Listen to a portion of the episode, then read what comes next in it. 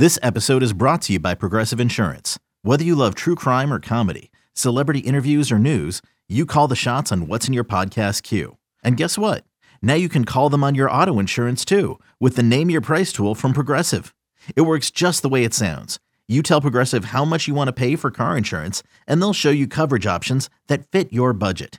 Get your quote today at progressive.com to join the over 28 million drivers who trust Progressive. Progressive Casualty Insurance Company and Affiliates. Price and coverage match limited by state law. Welcome back into the Lions 24 7 podcast. I am Tyler Donohue. He is Sean Fitz. Producer Lance Glenn standing by as always, and we are going going to preview this Rutgers Penn State matchup. Noon kickoff Saturday in Beaver Stadium. It's the regular season finale. It's senior day, but it's kind of sort of not senior day. We're going to talk about kind of that messy situation uh, later, but also giving some props to these guys who who may be on their way out of the program. We're just not quite sure who is on their way out of the program in some cases focusing on the matchup like we did last episode with Bobby Darin, who covers the Scarlet Knights for 24 7 Sports. Check that out for a long look at Rutgers, our last episode this time. Going to look at things more from a Penn State pers- perspective. What do they need to get done to avoid what would be a catastrophic loss in their fifth and sixth contest here against Rutgers? It is a series they have dominated, 14 consecutive wins dating back to 1989, uh, 29 and 2 all time against these Scarlet Knights, but it's the 5 and 5 Rutgers Scarlet Knights facing the six and four Penn State Nittany Lions. And usually, Sean, their records this stage in the season when they play are not nearly as close in the standings. Yep, I mean, I, credit Rutgers. They've gone out and you know they had those those first three uh, non-conference games. Nice win over Syracuse. I mean, looks like a better win over Syracuse now that we've seen Syracuse play. Even you just wiped last week against Louisville off the map. But um, you know, credit to Greg Schiano. I mean, you get to bowl eligibility. That's kind of statue level there for what he took over and where he's at in the rebuild. I still don't think it's particularly good football team. I mean, you got one end of the spectrum at six and four and the other end at five and five, and that's kind of how that that swings. So maybe not as close as it says, um, but it's it's November. It's anything can happen. Rutgers has played Penn State traditionally tougher than most opponents. Uh, not sure what goes into that from from either side, to be honest with you. If you're wondering if Rutgers, um, you know, pumps this one up. You know, we've seen that in the past where, you know, this is uh, kind of the Super Bowl type mentality. And then the other side, you see Penn State and they see Rutgers and maybe don't uh, put forth their best, uh, their best effort, but they, I think they're going to need it. And we saw last night at practice that um, as we went in looking for offensive line combinations, we went in looking for some special things and then we found nothing because those guys weren't there. And Penn State's dealing with a little bit of an issue right now.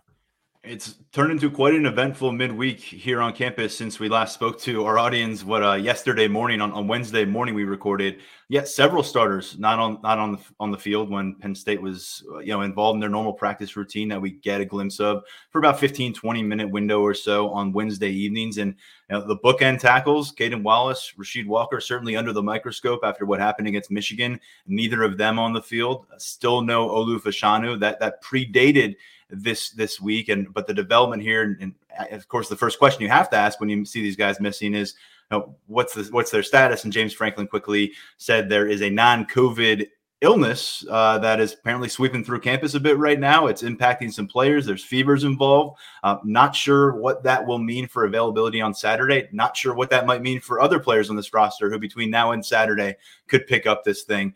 Uh, but we do know that they are very light on tackles based on what we saw on the practice field. Uh, center Mike Miranda, also James Franklin alluded to him being impacted by this illness, although that didn't clear up where he is from an injury standpoint. Sean, of course, he exited that Michigan game after the second Penn State possession, did not return. Juice Scruggs played center, Bryce Effner played right guard. So a lot still unclear with Mike Miranda. And then defensively, if that's not enough for you, two catalysts for this group right now Jesse Luketa, a defensive end and linebacker, and Ellis Brooks, middle linebacker for this team. Neither of them accounted for on the practice field on Wednesday. We did not get any kind of confirmation about the specifics of why they weren't there, but Franklin said five, six guys uh, affected by um, this non COVID illness. And this is five, six guys we're talking about. And, and, obviously, their absences are going to pop up because these are first team members uh, of this program. Yeah, the math checks out there. Um, the good news is you've you've got guys that have played a lot of football, you know, a lot of experienced guys. So missing a Wednesday practice, Tuesday practice, something like that isn't going to be the the end of things. But you still have to adjust. You still have to figure out what's going on um, with those those units because when you you know it's it's okay to miss some guys across the roster, but when you stack guys at positions um, that aren't going to play or aren't going to practice or whatever, then you've got some scrambling to do. That that offensive line, I'm going off of memory here. Bryce Effner playing left tackle, Eric Wilson playing left guard, uh, Drew Scruggs playing at center, Des Holmes, who we haven't spoken about in a long time, playing right guard, uh, and then Landon Tengwall playing right tackle. Uh, th- there's a lot of mixing and matching there. Jimmy Christ was in there quite a bit.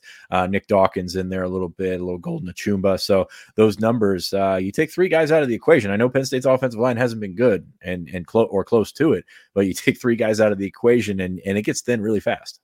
We have not been used to seeing Jimmy Christ or uh, Ibrahim Traore, you know, with the varsity guys in, in practice. They, they were there. And, and that kind of tells you where it was right now at tackle. Landon Tengwall, it's just, you know, the first appearance, a lot of people are pushing for it. Uh, you, you, see some clamoring on social media for, for Landon Tengwall to get in some, in some game action. James Franklin has repeatedly said he'd like to see Landon Tengwall and get that experience. And obviously, the way the offensive line has performed, when your top rated recruit from the preceding class was an offensive lineman, you're kind of wondering, like, what is what am I missing here? Why isn't he on the field? Why isn't he getting his snaps?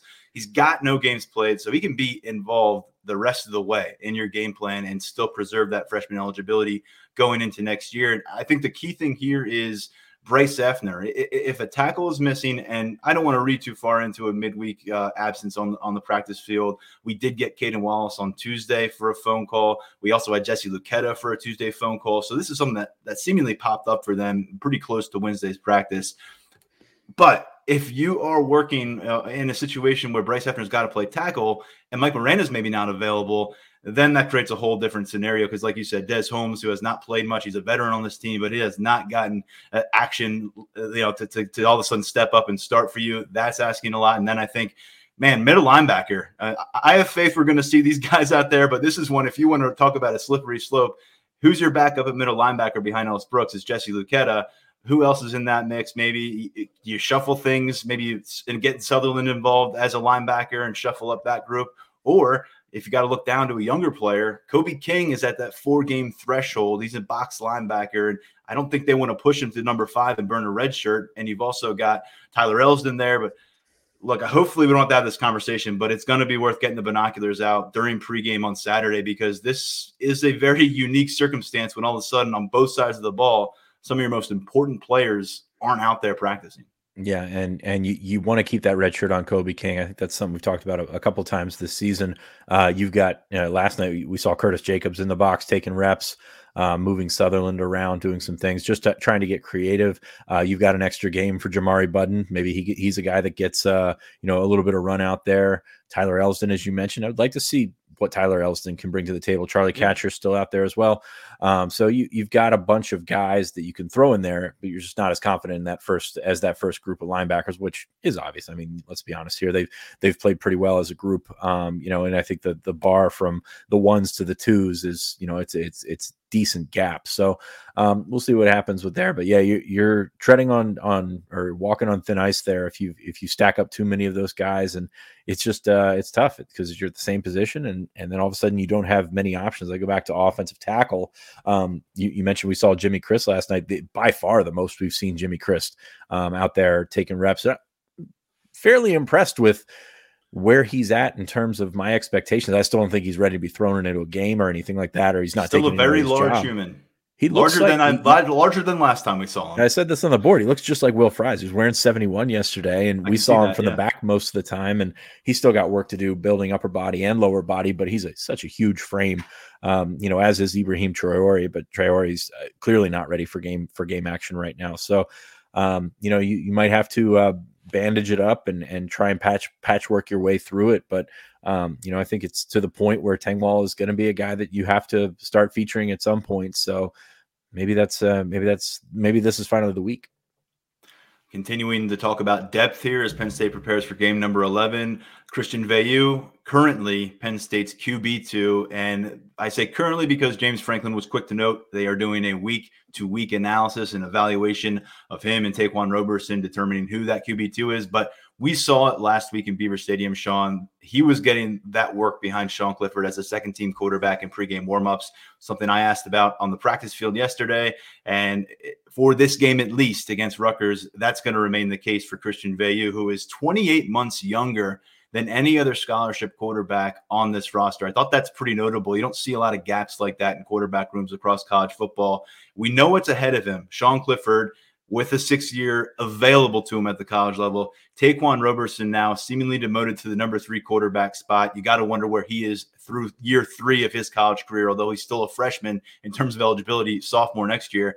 And then what's coming behind uh, Veilleux, uh, of course, is Beau Pribula and Drew Allar. So a lot to sort through. This is a room in transition, but there's been a move, there's some movement here in November, and, and Christian is now the guy behind Clifford who was banged up and, and as Franklin termed it, beat up by Michigan last week. And we got to keep a close eye on how he looks early in this matchup. Well, I mean, I think everybody's going to default and say that this is Roberson losing the job, but you know, kudos to to, to for coming in or Veyer, whatever he's going to say it next time. I time. use both just uh, now, so maybe if he just starts, like he we'll does. find out the accurate pronunciation. Um, yeah. But you know, to his credit, he's come along. He's he's stuck with it, and he's done a really nice job of you know just looking out there. Him throwing the football looks a little bit different than than Roberson. Um, you know, just not as not as much effort going into it, and that's a good thing. So um, I'm excited to see, you know, if they do build up a lead or something like that, and you can get him out there. I'm excited to see his first action because he's one of those guys that you mentioned could play every game from here on out, and it wouldn't matter for his uh, his for his eligibility status. So, uh, kudos to him. I still think it's it's going to be a situation where Roberson evaluates where he's at at the end of the year, and you take that however you wish, and um, and and then you got to figure out that quarterback room. Clifford you know you could you could make arguments for both sides on that one. Um, but christian has, has, put himself in a position quietly to uh, you know to, to to see some time or at least factor in. I know everybody thinks that the drew Allar is just going to come in and take the job or Pribula's right there but there's a little bit of talent in in, uh, in, in christian as well. And for a guy that hasn't played any football and hasn't taken a game snap since his junior year second on the depth chart is a pretty good place to be. When you think about where the conversation was with his path for year one at Penn State, Sean, when we had him on around Christmas time last year, just before he enrolled. Nothing like this. It was nothing like this. This is before that. You saw a couple quarterbacks leave the program. It was before Penn State didn't follow that up by bringing somebody on board. Um, so things changed in a big way in the quarterback room. The numbers got smaller. We thought Christian was going to really be the scout team quarterback. That's kind of what I saw. And wow, he's going to provide a nice threat for your first team defense. He's got some wheels, he's got a whip but uh, called into action right away as your QB3 all the way into September. Penn State's coaching staff wasn't willing to say that Ta'Quan Roberson was their primary backup. And, and now here he is at the end, one play away from getting in there. And we'll talk about the Rutgers game in a moment. I don't think it's going to be the kind of game where you get comfortable enough to send him out there. But if you do get to the point where you have that kind of a cushion against Rutgers, it is absolutely imperative, I think, for this Penn State staff to get a look at Christian Veilleux in game action as much as they possibly can. Because go to Michigan State next week. I don't think it's going to happen. Bowl practices are great. You love to rack up those practices. It's a great thing that, that you gain for young players, even if they're not going to play in the bowl. But game experience will be big. And I think this Penn State staff has seen a lot, uh, you know, this year glaringly what it's like when you got to rely on someone who you just haven't had a look at and you don't trust what you're seeing on the practice field. It's fine. It's hard to come up uh, and and feel like you've got the confidence to send that guy out and, and play uh, what you need at that offensive position, the trigger man. Well, it's imperative that you get a win. So that's number one. And obviously that goes yeah. without saying in your statement. But yeah, it'd be nice to see him out there. Um, but you're going to go in with, regardless, the, this, I guess, the same amount of, of experience as he would have gotten otherwise. Um, and that's tough to say. I mean, you, you look back to the Roberson situation and you think maybe if he get, you know, you, how was it being phrased at that point? Should have got him in the game earlier um, against Villanova or whomever they were blowing out, Ball State, whatever. Well, last year um, Illinois um, was the big critique. He didn't get into the game and and, and do anything in, in Illinois in a, in a, blowout game in the finale. But uh, an extra series here or there isn't right. going to turn that on. I mean, it's not going to change the outcome of, of Iowa or anything like that. So I, I, I get where you're coming from, and I, I, agree with you. I'd love to see him in there, um, but uh, it, being imperative or, or, or, whatever is probably not the, the way to go. But yeah, I would love to see him out there. I think he could throw the ball. Um, I think everybody forgets about him in terms of this future quarterback competition that's going to be brewing. Um, and the kid's got some talent. I mean, and, and he deserves to, to, deserves a chance to show it off.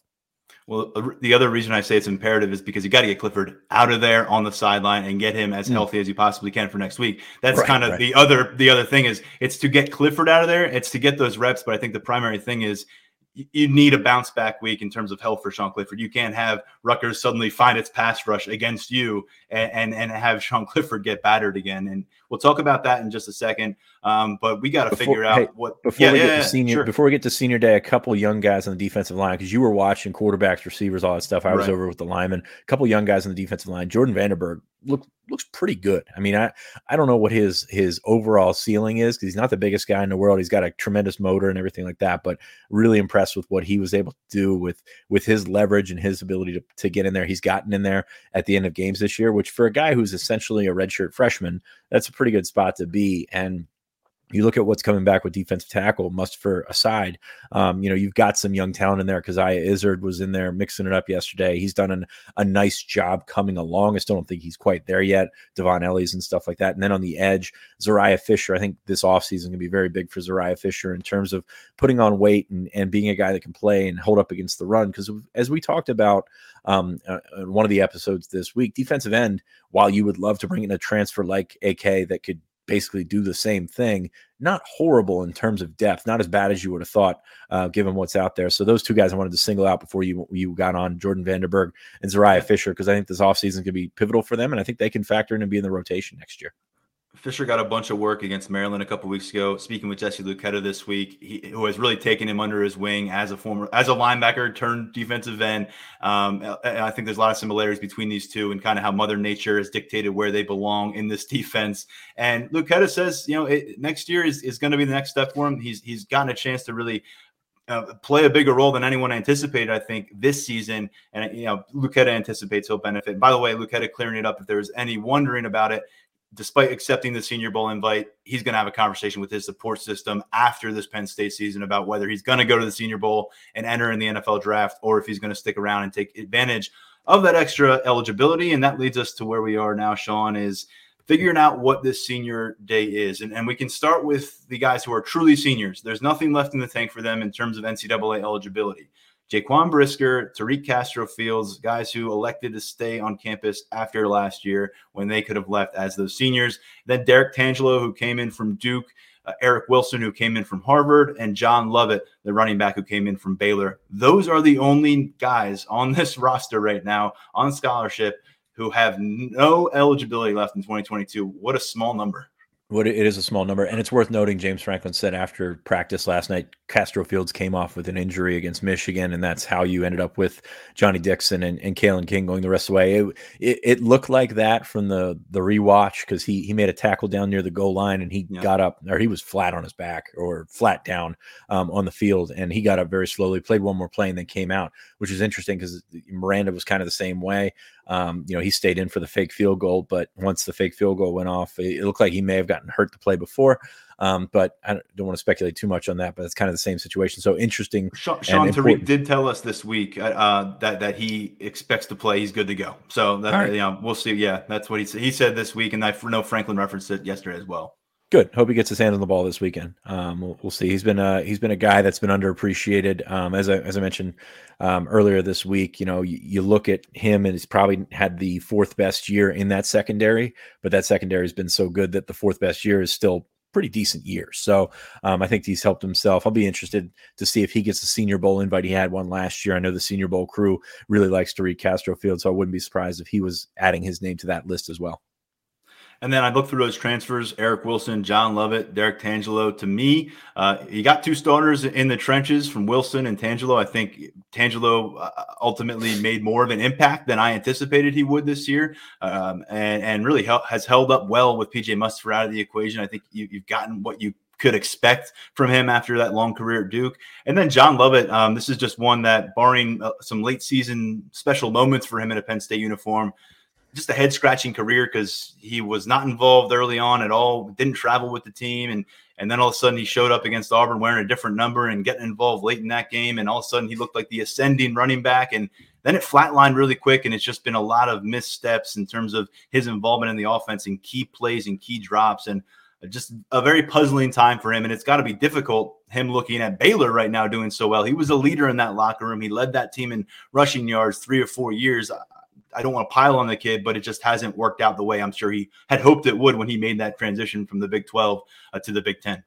Yeah, and there was also a, a, coaching change there during his time at Baylor, so that makes sense right. in terms of you know if he if you see those guys on their way out at certain schools. Uh, Tangelo, man, uh, what an addition! Just uh, I know he's he's not a guy that's the that's the stat sheet guy, but he he hopped on a fumble this week, and you know that could have been the fumble that put Michigan away. Unfortunately uh, for Penn State, it was not.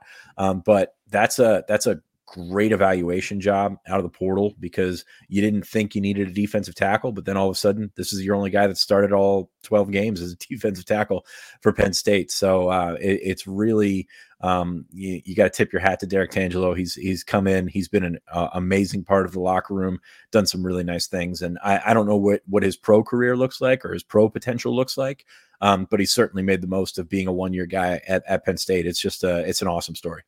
I had heard from some people down at Duke that we were going to love this guy, and and we've gotten him a few times over the. He's been awesome. I, I, wish we had him his entire college career. And when you heard him talk about his opportunity to play at Penn State, a school that he really, really, really wanted to come to coming out of high school, and to do it now as, as a young adult and appreciate it more, was one of the cooler kind of. Uh, uh, just a player putting it all out there about the, their college experience, and I really appreciate his candidness since he since he came here. And he's played a ton of snaps. He has played a ton of snaps going all the way back to that Wisconsin game. And Eric Wilson ended up being going back to the Wisconsin game since then, replacing uh, Anthony Whigan in, in, the lineup pretty early on in, in Madison. He's he's the guy the rest of the way at left guard. He has taken some snaps at center early in the year. But you know, a lot of this conversation with Eric Wilson, who who we thought was going to end up in the SEC with with Auburn and then maybe LSU. A lot of the conversation with this is going to stem from the loss of Salim Wormley in preseason and how that impacted the guard competition. Uh, but you know, Eric Wilson had his opportunity to come to the Big Ten level, and ultimately he cracked through the starting lineup, and he's been there since. He's he's been there since. I mean, I think it it shows how hard at every level it is to to uh, evaluate offensive linemen because he was awesome at Harvard. He was their player of the year or something like that. Um, but you, you get to the Big Ten and you play, you know, against slightly bigger, more athletic competition, mm-hmm. and some of those those those shortcomings in his game, uh, excuse me, some of the shortcomings in his game, short arms, uh, maybe not the most athletic guy out there, kind of shows up at times. So he's been, um, you know, it's it's been a transition for him. He's, he's definitely, yeah. you, you know, you, you tip your hat to him for being a guy that's gone out there and started what ten game or nine games since then. Um, but at the same time, I don't think he's he's putting anybody over being a all Big Ten guy or anything like that. So, uh, what the expectations were for him were to come in and, and be a starter and and figure out where he's at. I think that I think he's lived up to them, but at the same time, I don't know that he's taken that next step, next step that a lot of people had hoped he would, especially when you consider who was involved for his services mm-hmm. auburn lsu some big time schools that that certainly need offensive linemen as well um, but kudos to him he's come in and he's filled it he's filled a need for penn state and there's not a lot of shine on anybody on this offensive line right now. Let's let's face it. And, and if you look at it, it, yeah, what do you say yeah, in the situation? You know, uh, but the situation. I mean, you can talk about Wilson and where his development was, but it's I think it's more about the offensive line room development because clearly through ten games, Sean, I think they cast Whigan aside in terms of their plans pretty early, and it felt like they've only had six offensive linemen they feel comfortable with playing in close matchups, playing in Big Ten matchups that are hanging in the balance really this entire season, and, and that's where they are, and that's why you've seen so much of Wilson. And to his credit, he, he's he's answered the bell, and he's been the guy, and he, he's he's done the best he can. I mean, that, that's really all you can say. I mean, they just haven't losing Wormley was big, but I think just in general, maybe not the competitive nature you would want, certainly in, in your offensive line room right now for Penn State in terms of guys surfacing on the field. Yeah, they need to be better. I'll be interested to see, you know, how this sets the expectations uh, for Spencer Rolland coming in for Harvard. A little bit right. of a different player in terms of he's bigger, he's longer, he's a little bit more athletic. Um, you know, he probably can be a tackle, but can also be a guard it, I mean, it, it will be interesting to see where the where the bar is, and he's also got two years to play now. So um, I think it's probably a little bit higher than Wilson because when you look at a 6'4", 315 pound guard or whatever, um, you know, you you kind of eh, know what to expect there. Um, but I think probably a little bit more upside with Spencer Rolland, and and and for Penn State's uh, sake, hopefully that's the case. Okay, so that's the group that's leaving. You can cross them off the 2022 possible roster. Everybody else is still in play one way or another on this roster or another college football roster in 2022. The fifth year guys here that we're talking about who normally would be saying goodbye to, to Beaver Stadium Sean Clifford, Ellis Brooks, John Sutherland, Mike Miranda, Fred Hansard, Cam Sullivan Brown, Des Holmes, and then the one guy who didn't sign with this team out of high school, out of that group, uh, Arnold Ebiketie, who who has that you know technically junior eligibility, uh, but also part of that fifth year group. He's spent his first four years with the Temple Owls. Yeah, guys have played a lot of football. I mean, obviously everybody's going to look at Clifford, and then on the the opposite end of the spectrum, you've got AK who came in for one year and just kind of lit the world on fire. Um, but uh, a lot of guys journeyman type guys, I guess you would say, and guys like Sutherland and Miranda. And Sutherland's been a multi-year captain for Penn State. Hansard hasn't played much. Sullivan Brown hasn't played much. Holmes hasn't played as much as we thought he was. So guys that have been, you know, around for a long time, and I just you, you've been kind of waiting for some of them to take that next step, and, and they haven't. Brooks has been a, a multi-year starter. He's had a pretty good season this year. Um, but uh, it's uh, that that's a group of fifth year guys that you know have that probably don't have decisions to make outside of Clifford. And I hate saying it uh, like that because uh, you've got a lot of guys that that have been integral parts of the locker room and things like that. But uh, that's kind of that's kind of where that whole class sits. Um, by the way, another member of that 2017 recruiting class who you know we say goodbye to as a player a couple years or last year, Journey Brown uh, came in with that group, and obviously, I think if he had been able to play last year, he would have already been gone from the program. But I did want to note that he was part of that freshman group that came in 2017, and uh, oh, you know what a rising star he was during that Just 2019 a gut punch season. every time you think about it, man. I Just, know it uh, sucks. Yeah, sucks. Sucks. Yeah. And the, and the list is certainly shorter for those fourth year players. We saw some you know, high profile transfers from some former five star, former four star level players, the early years from this class in 2018. And now, and we, we certainly saw Micah Parsons, OA, Freiermuth leave early, and, and now they're playing NFL football. Somewhere in the middle, guys who have played a ton of football, and, and these were decisions get a little more crucial for Penn State's 2022 plans. Jahan Dotson, enjoy him the next couple of weeks. Uh, Rasheed Walker. You don't think you don't think he's coming back? uh nope, nope. Rasheed Walker and and uh, Jesse Luketa and PJ Mustipher. And man, this is this is a group that has played so much football for Penn State football. Um, they were a group that came with this 2018 class that that wanted to be the one that that pushed Penn State up that Big Ten ladder a little bit more. It hasn't happened, but maybe the journey's not done for a couple of these guys. Well, you talked to Luketa earlier this week. He did um, accept the Senior Bowl invitation, but said he's still got a decision to make in the after after the season. We talked about that in the, on the first episode this week. I'm still on the, the the side that thinks he leaves, but you can make a strong argument, you know, based on what you've seen from Dotson, what you've seen uh, from Brisker and, and Castro Fields last year, that he could really help himself by coming back. But I know, you know, just judging from the the, the scouts and stuff, they really like what he can bring to the table, and maybe that's the time to jump. It is to strike while the iron's hot. Mustipher is the interesting one here. Um, you know, playing really well before that injury, and you saw how much that injury meant to that defense as a whole.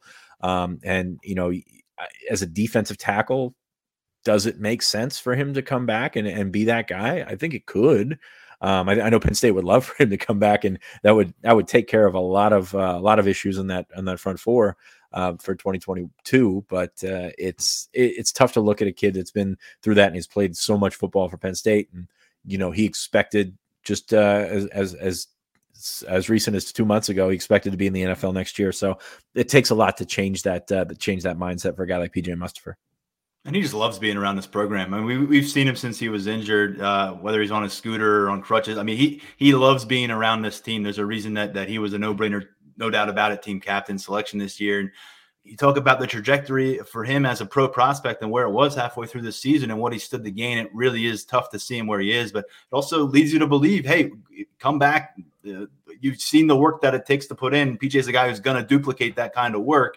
Um, he's got a lot of guys he's close with. He's got some former teammates from high school who are going to be in this defense again in 2022. So maybe there's some things working that that you know, and that involving some heartstrings as well. It's not always about the purse strings in these decisions. And I think because he was lost with this injury, that's going to impact his draft stock. It's a very complicated, you know, kind of discussion with PJ.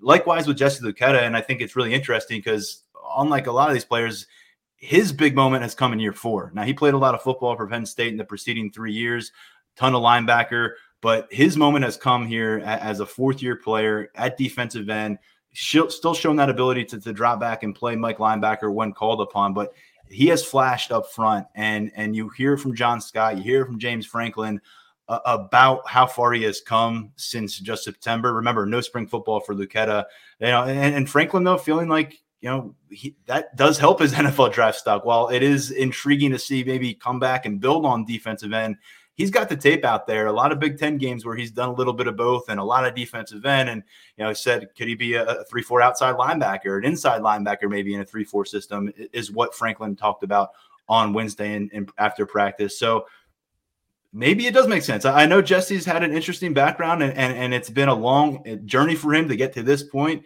uh, from Canada through Erie and, and now to here. And, and maybe he's ready to make that leap. He is so close with Micah Parsons, with OA. He was out with them training last year in California. I know it had to be tough for him to, to, to come back to campus and, and, you know, see them go on and make all this money and have their success in some ways. Maybe he's ready to, to try his hand and, and see what he can do in that world. Yeah, it's such a line as a prospect where you're on one side, you could come back and you could refine your skills and you could be a more complete full-time starter whatever have you and then the other side you're like uh, if if he's doing this now then imagine what i as a as an nfl coach could do with him as he continues to realize his potential so it's kind of like it's kind of like the Oweh and parsons like line or somebody on each side of that fence here. Um, and you could make arguments for for both of those things. I, I, still think he could refine his game, but at the same time, I can see why he would be coveted. I could see why he's a guy that you maybe take and and I don't know about I don't even know about stashing on a practice squad because we said the same thing about Shaka Toney, um, and Shaka's playing for Washington now. So I mean, you've got uh, you got an opportunity there at a premium position, and that's another thing. You take into account that he could play uh, four three end. He could play three four outside linebacker. He could play three four inside linebacker. He could just be one of those guys that takes up two or three roster spots, and that frees you up elsewhere. So I think I think the versatility and the the the um, tape that he's been able to put up against Penn State's best competition, playing well against Penn State's best competition, is going to aid him in making that decision, and and I think it's going to push him that way. So I, I, think everybody probably that we just mentioned is going to run out there and and and have a moment in Beaver Stadium, and then they'll have to ref- reflect and they'll have to talk it over with family and you know hear what NFL scouts have to say and determine where they want to go from here. And in a lot of cases, a lot of these guys not going to be going to the NFL. It may be going a different level of college football next year. We've seen that play out, right? I mean, that's that's happened more often than the NFL stories. With you know, last year we, we saw guys take opportunities with other programs. We've seen it in, with the transfer portal in the past. So that's that. You know, the journey might be over here at Penn State, but you may see these guys pop up at FCS, FBS level. Um, next well, you got a you got a former Penn State assistant as a head coach at Old Dominion, one at Marshall. I mean, right. they've there's been guys that you know Zach Kuntz is, is having a really good year at Old Dominion, and Shane Simmons is playing at Marshall. So you've got that opportunity. You've got connections all over the place in terms of that stuff. So it's a matter of how long you want to play football, and and some of these guys, you know, especially those fifth year guys, probably not going to be in the NFL. So maybe you take your shot and, and go elsewhere, and maybe you, you find yourself in a position where a team is so desperate at certain spots that they will, you know, eh, I don't want to keep bringing it back to Antonio Shelton, but Florida's a really good program, and he he got a chance to maybe because of his experience, because of the amount of football he played and the, the games that he started and everything like that. He he had a lot of exposure coming out of there, and he, he landed at Florida because of it. And you could see one of these guys maybe making the same decision. And meanwhile, Penn State will end up with a I don't know forty ish guy, half the roster next year are going to be on fresh eligibility because of how things have gone with the NCAA. And Franklin mentioning this week having Andy Frank, his director of player personnel, who we've had on this podcast, having an eye opening conversation was the way he phrased it with the compliance department about what Penn State and what college football roster uh, shifts are going to look like here in the next couple years, and trying well, to wonder how the hell do you navigate it. Yeah, in retrospect, it's it's a bad rule. Like it's it's one of those situations, and I, I, get why they did it for every kid that has the opportunity. Then you go out and play that season and act like it never happened. I mean, I I, I know you can't do it like this, but for guys at Old Dominion who didn't get that season, give them that season back. But for guys that actually got to play a season, now you're stretching everything thin, and and, it, and it's it's not fair to those kids. It's not fair to the people putting together the rosters, and and it's really not going to be fair to the kids in the 2022 class that are trying to get those scholarships because the portal mm-hmm. is going to be waterlogged with all these guys looking for for a last chance or something like that. And college coaches, you saw what uh, was it Texas State or um, Texas El Paso didn't take any high school players last year, just added transfers and things like that. And um, you know, I don't know if it's it's worked out all that well because I can't even remember which program it was. Um, but you're you're in a situation where you're taking scholarships away from younger guys too. So just in retrospect, and I get, I completely understand why they did it. Um, but that's one of those things that's probably going to, you know, cause waves for a long time, and not just in the place where they intended it to to uh, to to be most effective. And not only are you going to have a bunch of freshmen next year, but you're going to have a, a, a, significant amount of fourth year sophomores that you're still working through, and fifth year juniors. And it's it's going to take some cycles. It's going to take some years to work through this. And, and there's a lot for the term log Yeah. yeah. Yeah, yeah. Um, let's let's get to this game on Saturday. Um, Penn State facing Rutgers, as said, have not fallen to the Scarlet Knights in a long time in this series. Uh, 29 and two overall, um, and this is a matchup, Sean, that let's face it, it's been a, a, bit of a sleepwalk for Rutgers, whether they've been a, a, team on the precipice of a New Year's Six Bowl or a team that's, you know, you're, you're wondering if they're going to win eight or nine games. It has been a slog of a matchup for them the last three, four, five years, um, where, where the halftime score is narrower, narrower than you think, but Rutgers can't do anything offensively. And at the end of the day, Penn State wins, and you walk away thinking, that was not a great football game. yeah, you, we've said Did I sum it up correctly. we said that a lot about Penn State games, not only this year but against Rutgers in the past. Um, yeah, that's kind of that's kind of how it's been, and I can see that playing out this way this way uh, once again this season um, because you look at Rutgers offense and it's not doesn't scare anybody. I mean, they've thrown for over 200 yards three times. Once was against Delaware, and then Ohio State and Michigan State, where they just got pounded and they just decided to air it out. Now they did they did run the ball well against Illinois and Indiana two out of the last three weeks, um, but it's not exactly the multi pronged attack that's going to make Penn State's defense struggle.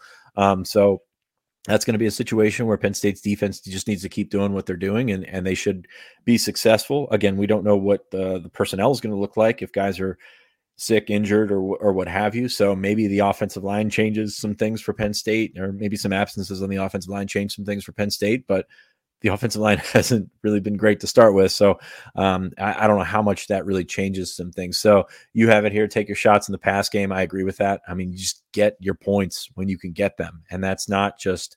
And, and I, I don't think that I'm talking about getting three points here and there. I think you, you know go for it on fourth down in Rutgers territory and and be aggressive and and assert yourself and don't fake field goals and things like that. Um, because if you assert your will up front, we know that we, we believe, at least based on the anecdotal evidence that we have with both teams, that Penn State's better up front on both sides of the ball. So be that team, be that bully, and, and go with it. We've seen Penn State get aggressive with some play calls on the road at Maryland, certainly last week early.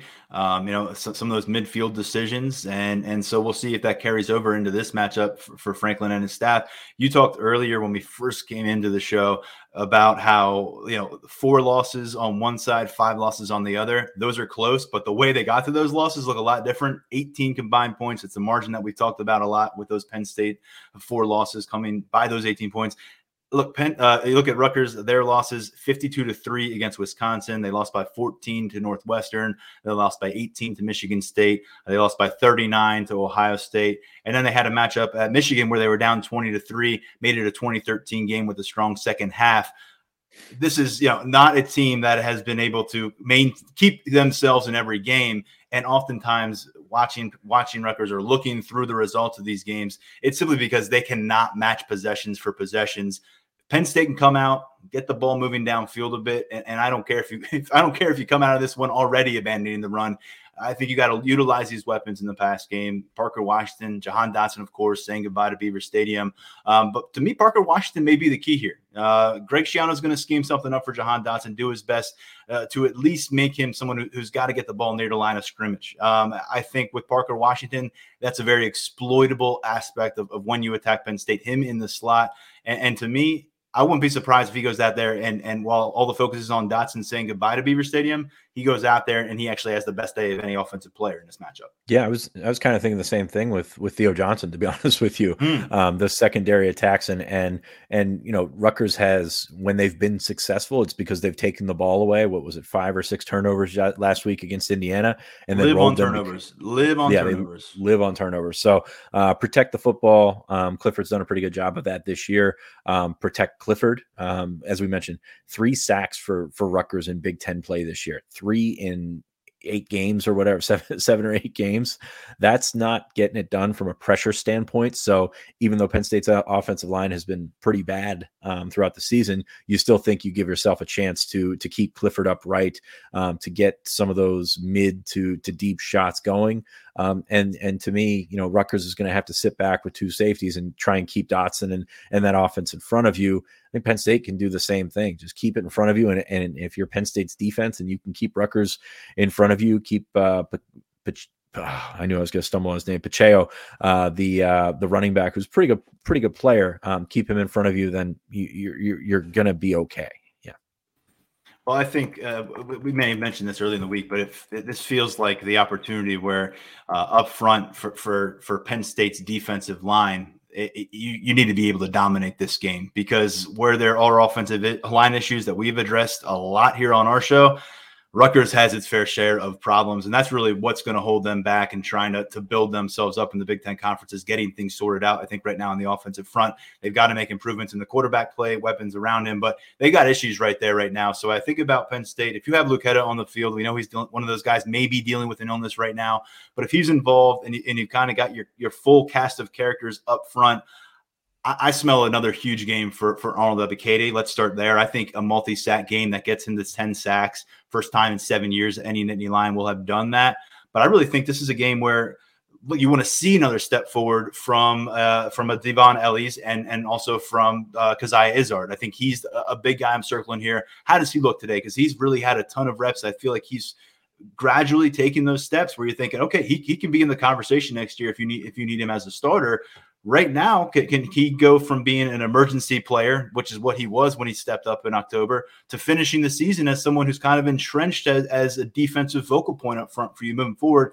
This is a nice opportunity against this Rutgers offensive line to kind of test just how just how much progress he's made since he got to campus last year yeah, and you've got uh, on the other side, you've got Noah Vedral, who uh, has five interceptions to seven touchdowns this year. So he's not a quarterback that's going to scare you. He's a tough kid, and he's done a, a, pretty good job of getting them where they need to be.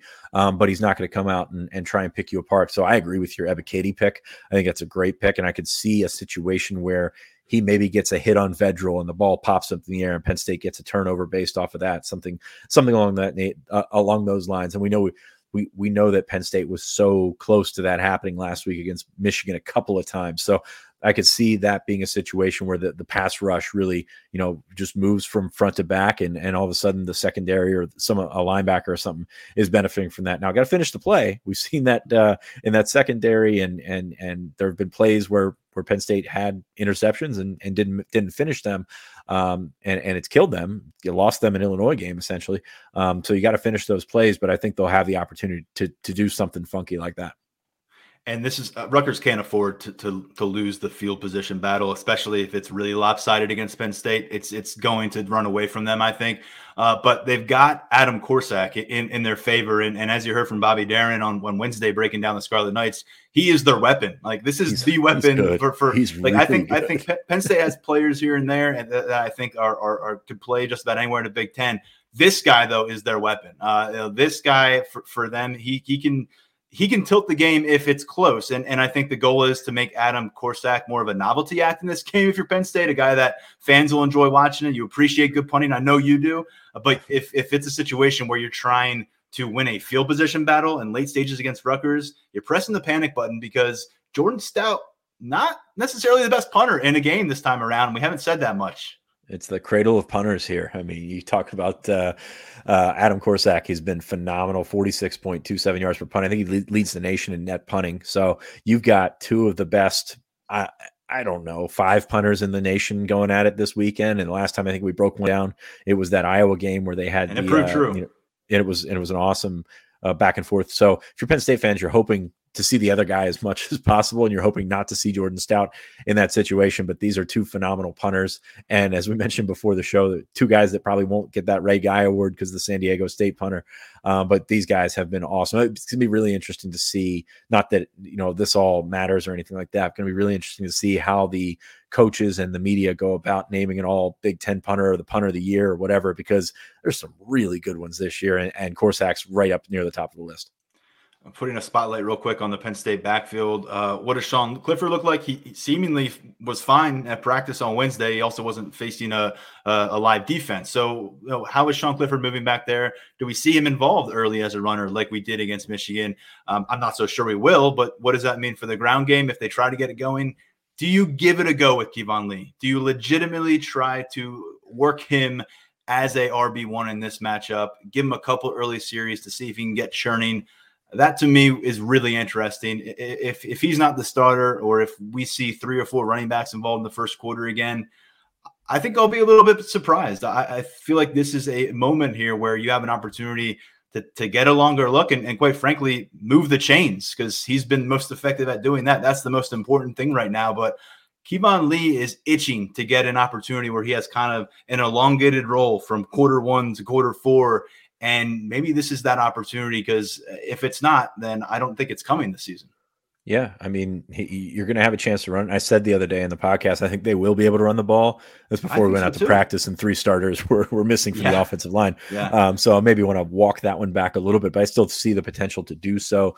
Um, be curious to see how Noah Cain's health factors into that. If he's getting on the field a little bit more, it looked like last week they were planning not to play him, um, and then all of a sudden Lee gets hurt uh, Lovett has some struggles, and you and you're putting Noah Cain in the game. So um, I I I would love to see it. I mean, I'd I'd love to see you roll with one guy, give him 20 carries, and see if he can crack the mythical 100 yard barrier that's avoided Penn State all year. Um, uh, and that's kind of where it's at right now. But you should should have an opportunity to run the ball. You're better up front than than the opposition, and you know you again, it's it's part of asserting your will, and and that's not just this game. It's about asserting your yourself as a as Penn State over Rutgers, as you try to do on the recruiting trail, as you try to do um, when you're comparing programs as a whole to everyone in the Northeast, is sort of pound your chest about it.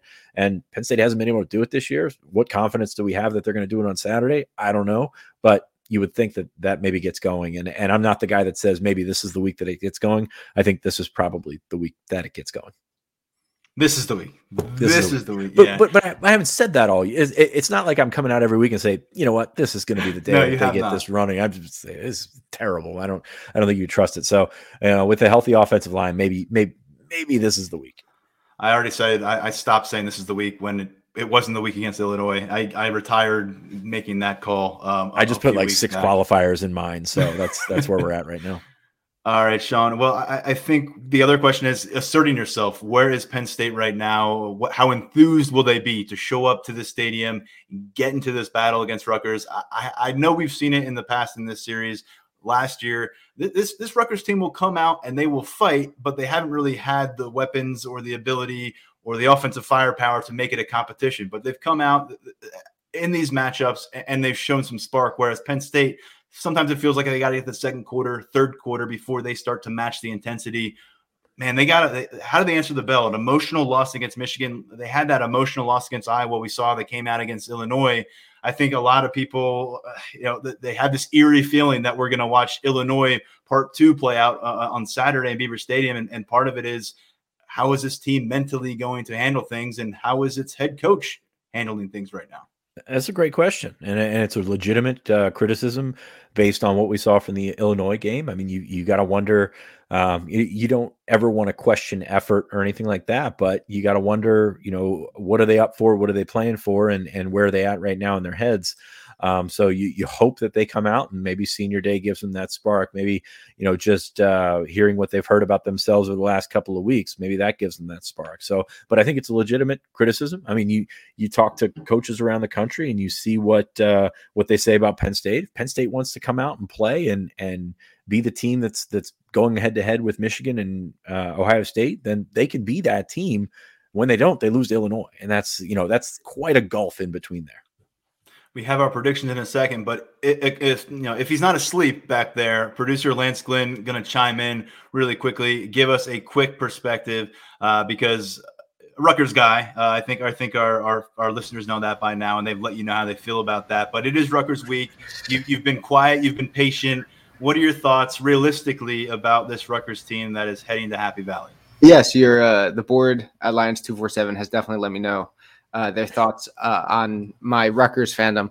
But no, um, you know, listening to what you guys say, uh, this Rutgers team, I agree with you, isn't going to really wow anyone offensively. Um, they they lack talent um, at a lot of key positions, specifically on the offensive line.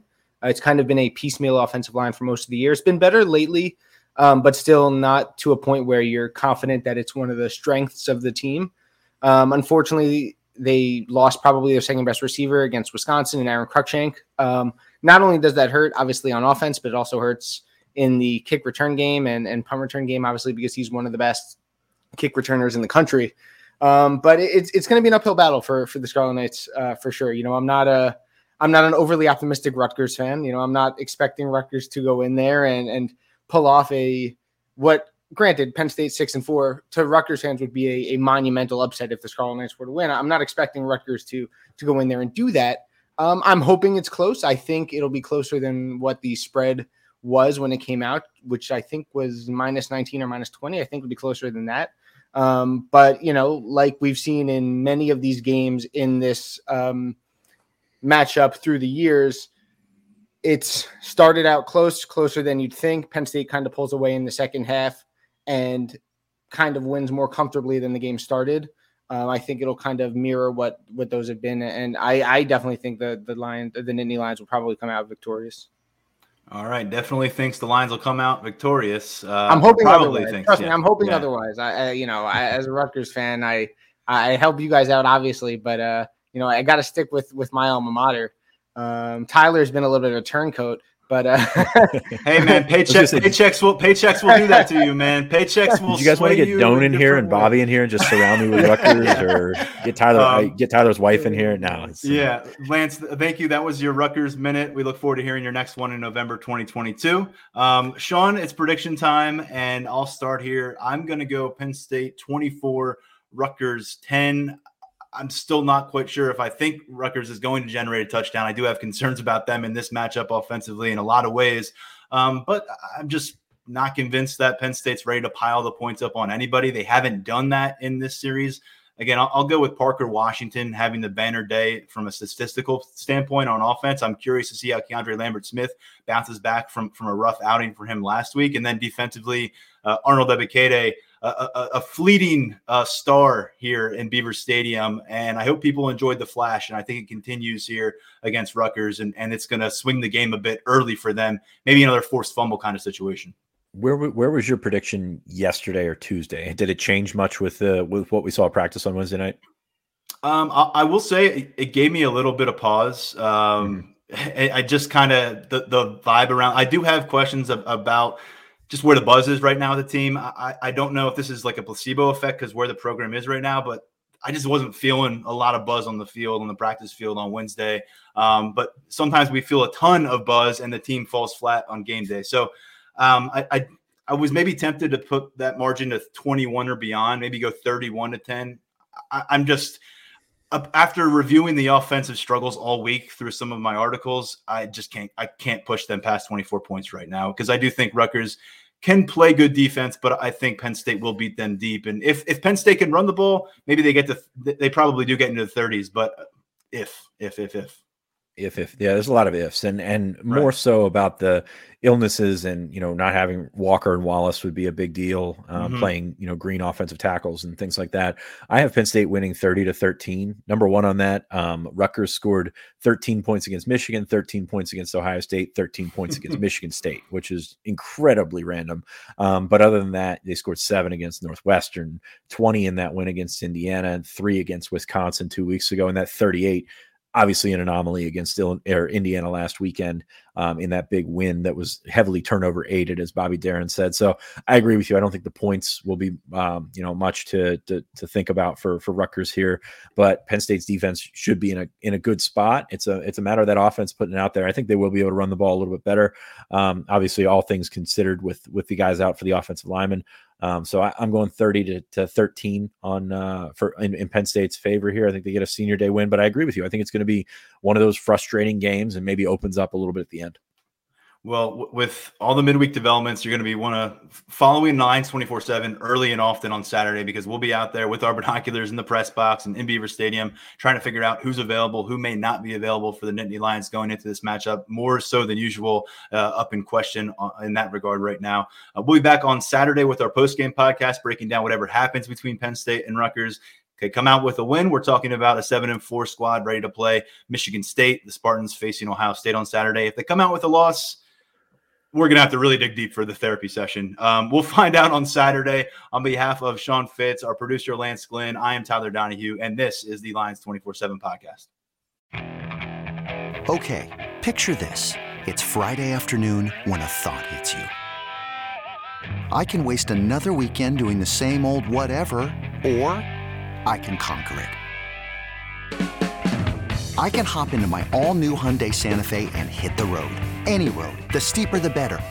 Because my all new Santa Fe is available with HTRAC, all wheel drive, so I can hit the trail without a worry in the world. Heck, with three rows and best in class rear cargo space, I can pack the whole family in with all our gear. We've got available dual wireless charging for our phones, so we'll never lose touch with civilization, and we won't lose touch with the primordial power of Mother Earth. So, which is it? Waste the weekend or do something a little more epic? And conquer it in the all new Hyundai Santa Fe. Visit HyundaiUSA.com or call 562 for more details. Hyundai, there's joy in every journey.